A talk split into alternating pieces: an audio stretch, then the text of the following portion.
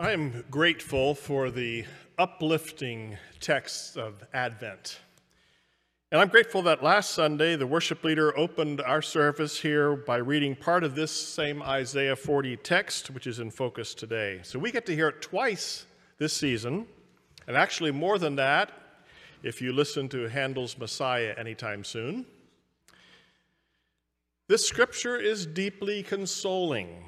Comfort ye my people. Speak tenderly to Jerusalem and cry to her that her suffering is over. But now, sit with those words a few moments and contemplate the world we live in today. What thoughts and questions come to your mind? I wonder how this Hebrew scripture would have been read and heard in the synagogue that Benjamin Netanyahu may have attended this weekend. Or how it would have been heard in synagogues in our own country whose rabbis strenuously protest against the scorched earth war being waged right now by the modern state of Israel. Or how our Palestinian Christian sisters and brothers who are worshiping today in churches inside Gaza and in Israel and the West Bank are reading this text. Because guess what? They are reading this text today. On this second Sunday of Advent, Isaiah 40, 1 to 11, is the prescribed reading for the narrative lectionary, which we use, and for the Revised Common Lectionary, which most mainline churches use worldwide, and for the Roman Catholic lectionary. So nearly all churches who follow a lectionary are listening to Isaiah 40 this morning. I'm guessing that this morning someone already read these words aloud at Holy Family Catholic Church in Gaza, where at least a few weeks ago, over 500 people of all faiths were taking shelter after an Orthodox church about 300 yards away had been bombed. If this reading happened this morning, as I assume it did, I wonder how they heard it.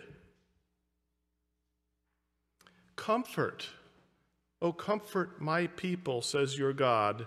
Speak tenderly to Jerusalem. Her suffering is finished. But how to read the Hebrew prophets is not just a tough question for Jews and Christians living in a war zone. Reading the prophets is always a little tricky because we have a history of reading them too literally. We don't use our imagination enough. Walter Brueggemann is one of the most influential Old Testament scholars of the last several decades. 45 years ago, he wrote this book, The Prophetic Imagination. Essentially, he said that a prophet's job is not to foretell future historical events, it is to challenge the status quo, to offer up an imaginative retelling and reframing of reality. One quote, quote from the book that I appreciate is this It is the vocation of the prophet to keep alive the ministry of imagination, to keep on conjuring and proposing future alternatives to the single one the king wants to urge as the only thinkable one. Scot McKnight is a renowned New Testament scholar, at Northern Seminary, where I did my doctoral work and where I learned to know him. Maybe some of you were here seven years ago when he did a community lecture right here in this sanctuary. He posted something a, a few days ago that caught my attention. It sounded inspired by Brueggemann. He said that traditional ways of reading the prophets is a problem, both for a biblical literalist and for a non believing critic of the Bible. The literalist uses a prophet's words to build a timeline of coming historical events, and the critic uses the fact that those events did not actually happen to dismiss the words of the prophet altogether. Both of them lack imagination. McKnight writes in his book, an excerpt from his latest book, that prophetic language is dramatic, rhetorically shaped imagination meant to provoke a response of repentance, justice, and peace. It is imagination that stimulates improvisation. I love that. The prophet's job is to spark imagination. When conflict and injustice are as deeply as entrenched as they are in the Middle East and especially in Gaza, it takes imagination to move forward toward peace. You have to be able to imagine a different kind of future before you can take bold steps to implement it. Making war takes no imagination. Oppressing others takes no imagination. Those are just gut responses of presidents and prime ministers and of the public who have been conditioned to see things only one way the way of coercive power.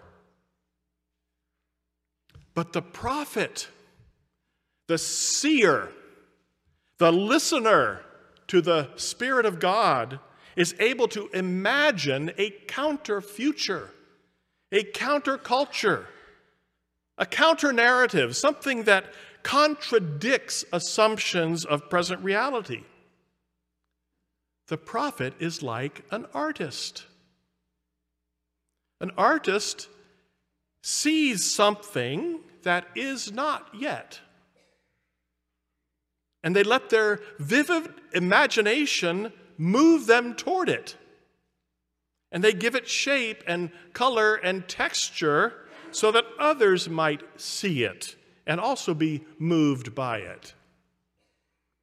We are called to be artists' prophets, to be peace filled image makers. Imagination is not just child's play, although children are usually better at it than most of us. McKnight also wrote, Imagination is faith. And faith inspired imagination stimulates humans to live in that imagined alternative world. We should all be reading more, not less, of biblical prophets. We should be marinating in their words in their unlikely and imaginative dreams of a future where all is made right and violence and oppression are no more. The prophetic imagination should be our primary narrative, our main thought influencer. You know, if you want to change the world, read more Isaiah and watch less CNN. Today's news media, papers, TV, social media, whatever, they all know what sells. Exploding bombs and mass shootings and the most outrageous and divisive of political rhetoric. They know what sucks people in and keeps them glued to their easy chair, glued to the status quo, and just waiting for the next juicy story. But you know, if the goal is to get people up off their rear ends and start moving in sync with God's intended future and walking in the direction of peace and of restoring and transforming the world, then we need to read Isaiah 40 or listen to Handel's Messiah. That's way more likely to motivate us to act than listening all day to anxious and breathless talking heads who have breaking news from the front lines of everything that makes us reactive and afraid. The comforting words of Isaiah, the prophet Isaiah, I think were written precisely for people like us, people frozen in winter, in an emotional and social and political and spiritual winter. When it is the hardest to imagine new life, new blooms, new anything, the, crof- the prophet cries, Peace. The prophet cries, It's on the way. It's coming. Yes, I see the world as it is in the dead of winter, but the God of salvation is on the way. Peace is near. Believe it and live like you believe it. Do not fear. Live. Act. This is how we are invited to live in times of intractable conflict and overwhelming despair. God is on the way. Peace is on the way. Love is on the way. I'll close by reflecting on an Advent hymn that we know but don't sing very much. I read the stanzas of this poem with new appreciation last week when I saw them rendered imaginatively by an artist named Beth Felker Jones. Actually, she's a professor of systematic theology, also at Northern Seminary, my alma mater, who has written about a dozen theological books, and she uses her imagination to create art. This hymn People Look East is about being in the barren winter, but with an eye to the east, to the rising sun, to the coming of something that is on the way, for which we need to prepare. This hymn is full of images. It speaks of what is on the way as a guest, a rose, a bird, a star, and finally, the Lord. It's not too surprising that this imaginative hymn text and tune was written by a woman who was a prolific children's book author, Eleanor Farjeon, who also wrote Morning Has Broken, and art is by Beth Felker Jones. I'm going to project the hymn art one stanza at a time. I'll read it slowly and then we'll sing it in unison.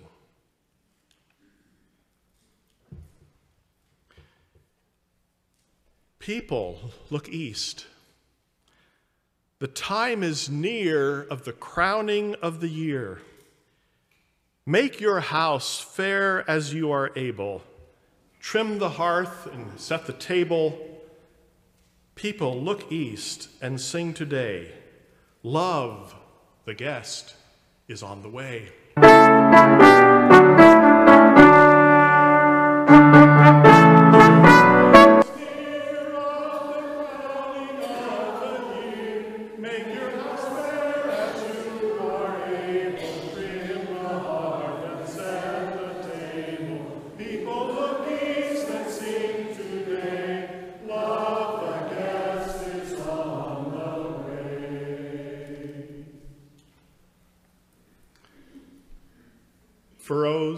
Be glad.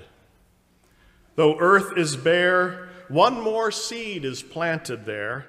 Give up your strength, the seed to nourish, that in course the flower may flourish. People, look east and sing today.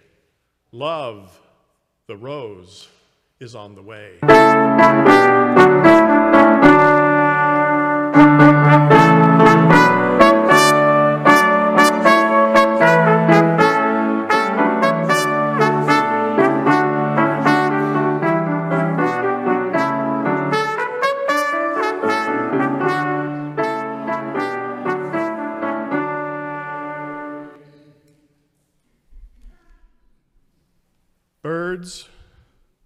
Though you have long ceased to build, guard the nest that must be filled. Even the hour when wings are frozen, God for fledging time has chosen. People look east and sing today. Love, the bird, is on the way.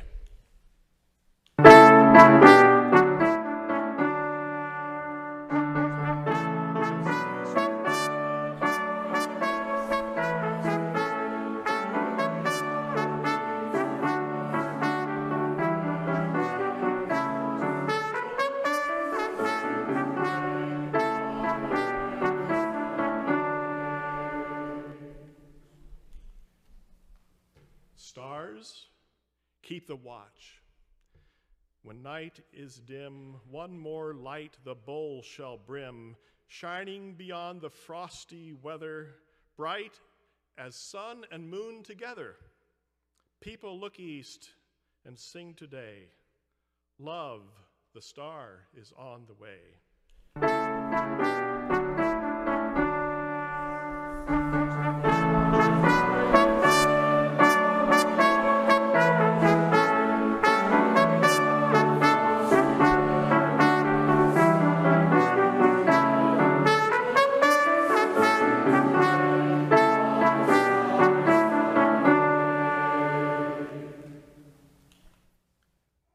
Angels announce with shouts of mirth Christ who brings new life to earth.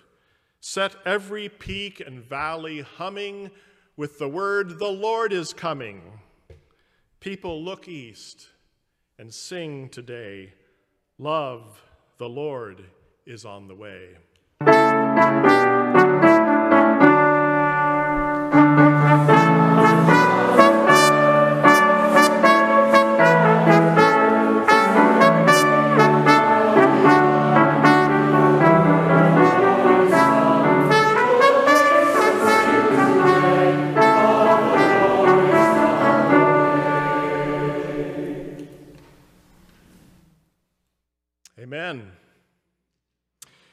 Let's sing our confession together. We come, we cry, we watch, we wait. We look, we long for you.